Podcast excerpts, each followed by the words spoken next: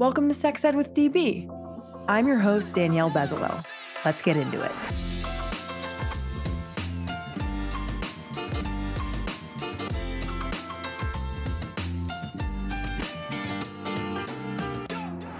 Welcome back to the podcast.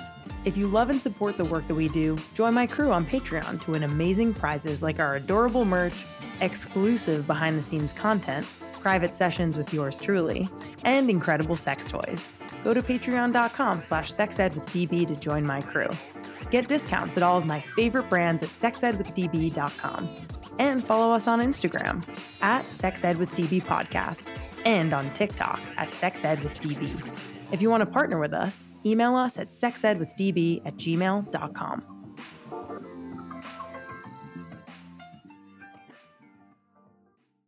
Hello, my friends. Happy Friday once again. I hope you had a stellar week and you are going to have a wonderful weekend and you're going to have all the sex or none of the sex and all the cuddling and none of the cuddling and all the food or just do whatever the fuck that you want to do. Whatever a good weekend looks like for you, go do that. Um, we're talking about the state of sex ed in the US today, and this is all from the Guttmacher Institute. Um, if you haven't heard uh, of them, their tagline is Good reproductive health policy starts with credible research, which I fucking love. It's very nerdy, but I'm into it. Um, and we're really going to be learning about like what the current state of sex ed in the US is like today.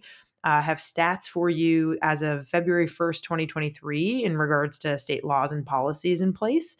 And before we even get into like the highlights of what we're going to go over, I want to give a little bit of background that Guttmacher has on their website around sex and HIV education specifically in the US. So here goes. Beginning in the 1970s, concerns over adolescent pregnancy and later HIV/AIDS galvanized widespread public support for sex education in schools. Most states currently have a policy requiring HIV education, usually in conjunction with broader sex education. Meanwhile, as debate over the relative merits of AB only, abstinence only until marriage, messages versus more comprehensive approaches, approaches has intensified, states have enacted a number of specific content requirements. I feel like I need to read that sentence again. Let's learn let's learn again.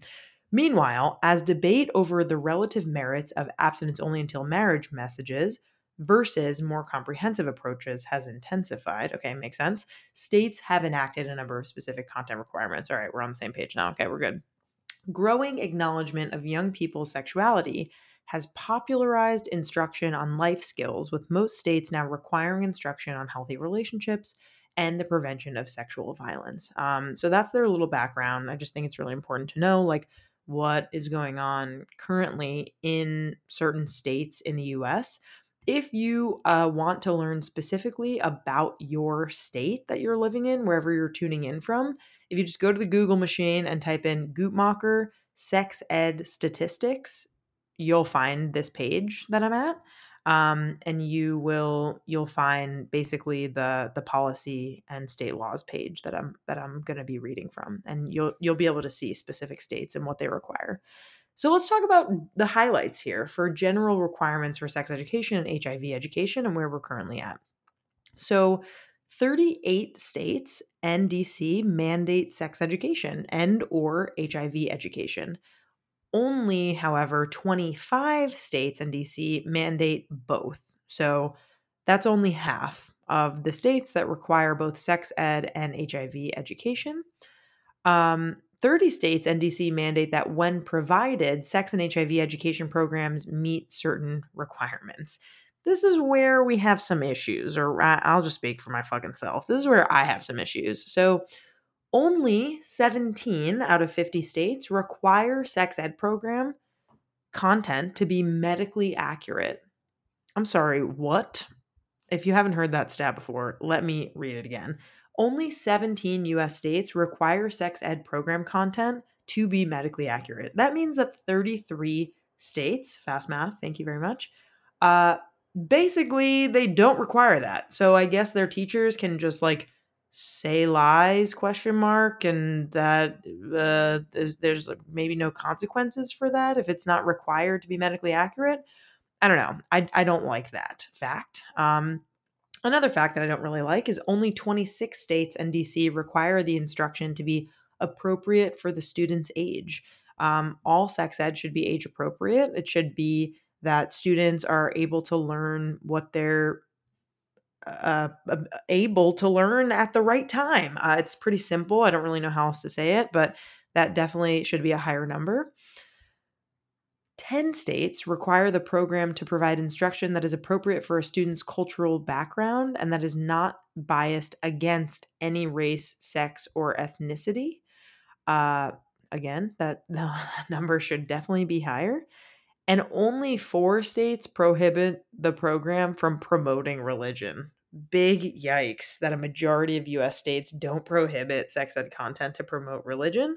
Uh, sex ed should be medically accurate and science based, and religion has nothing to do with that. So, don't really understand what's up with that.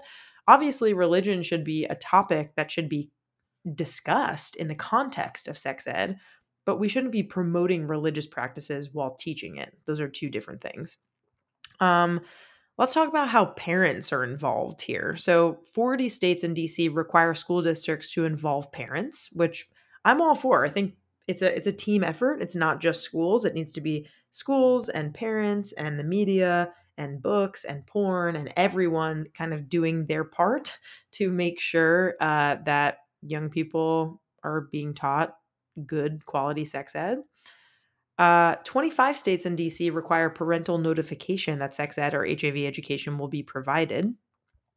Six states require parental consent for students to participate in sex education or HIV education, and 35 states and DC allow parents the option to remove their child from instruction. So that it, it sh- should be available. Like, I, I don't know. I kind of have like mixed feelings about this. I think that it really should be like an opt out program more often than it should be an opt in program because if students are automatically enrolled and parents have the option to take them out, that is more work required than having parents sign up for their kids to opt in for sex ed. Um, but I don't know, are parents like opting out for their kids to learn math? Are they opting out for their kids to learn science? It's just like it's so politicized and I just think it's bullshit if you can't tell let's talk about what what con- are you still with me? Is this is this i hope it's not boring. I'm very interested in this. I hope you are too. Um, let's go through a couple of the like the content requirements some highlights here. Um, take a guess. Uh, let, maybe let's make it a game. Fun fun danielle. Um, how many states require information on contraception? The answer is 20. So that means that 30 states are not uh, required to be teaching about contraception. How many states do you think require info on abstinence? I'll give you a hint. It's higher than 20. It's 39, okay? And, and abstinence is one option and should be discussed. However, 29 of those 39 states require that abstinence be stressed.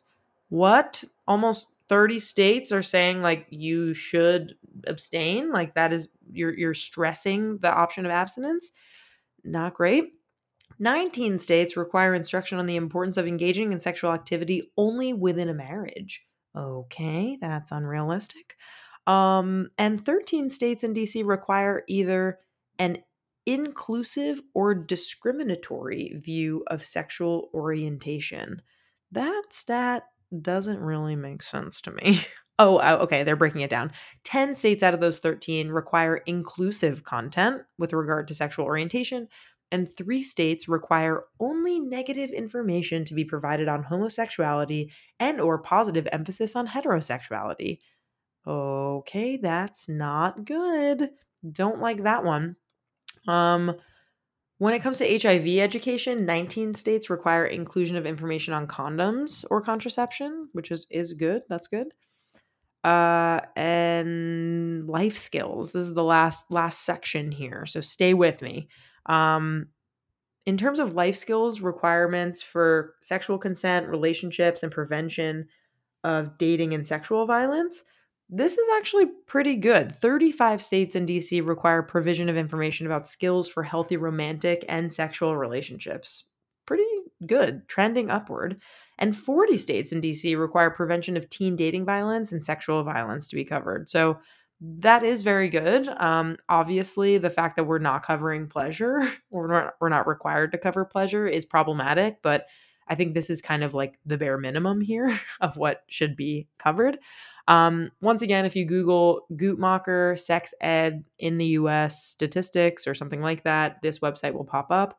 Um, and you can look at your specific state and it tells you exactly what is offered and what is mandated. Um, point being, I hope if you gained anything from this bonus episode, it's that sex ed generally is not very good for many, many people. And it's really, really important that we continue advocating, whether that be in our local uh, districts, in our states, uh, you know, policy, advocacy, groups like what whatever you find like find your local school district and just like see do some inquiring see what they're doing um, in their school and what their sex ed policies are like. And if you're not happy with them, challenge them. Try to try to get a group together to to talk about this because it's really really important. It starts at the local level, and we really need to be figuring out what's going on near us before we do this like global or even national effort, right? So really important. I hope that you you gain some info here um, and that you're just as nerdy as I am and that you really like stats like this. Um, but thank you so much for listening. I hope you're having a wonderful, wonderful day. Um, and I'll see you next week. Bye bye.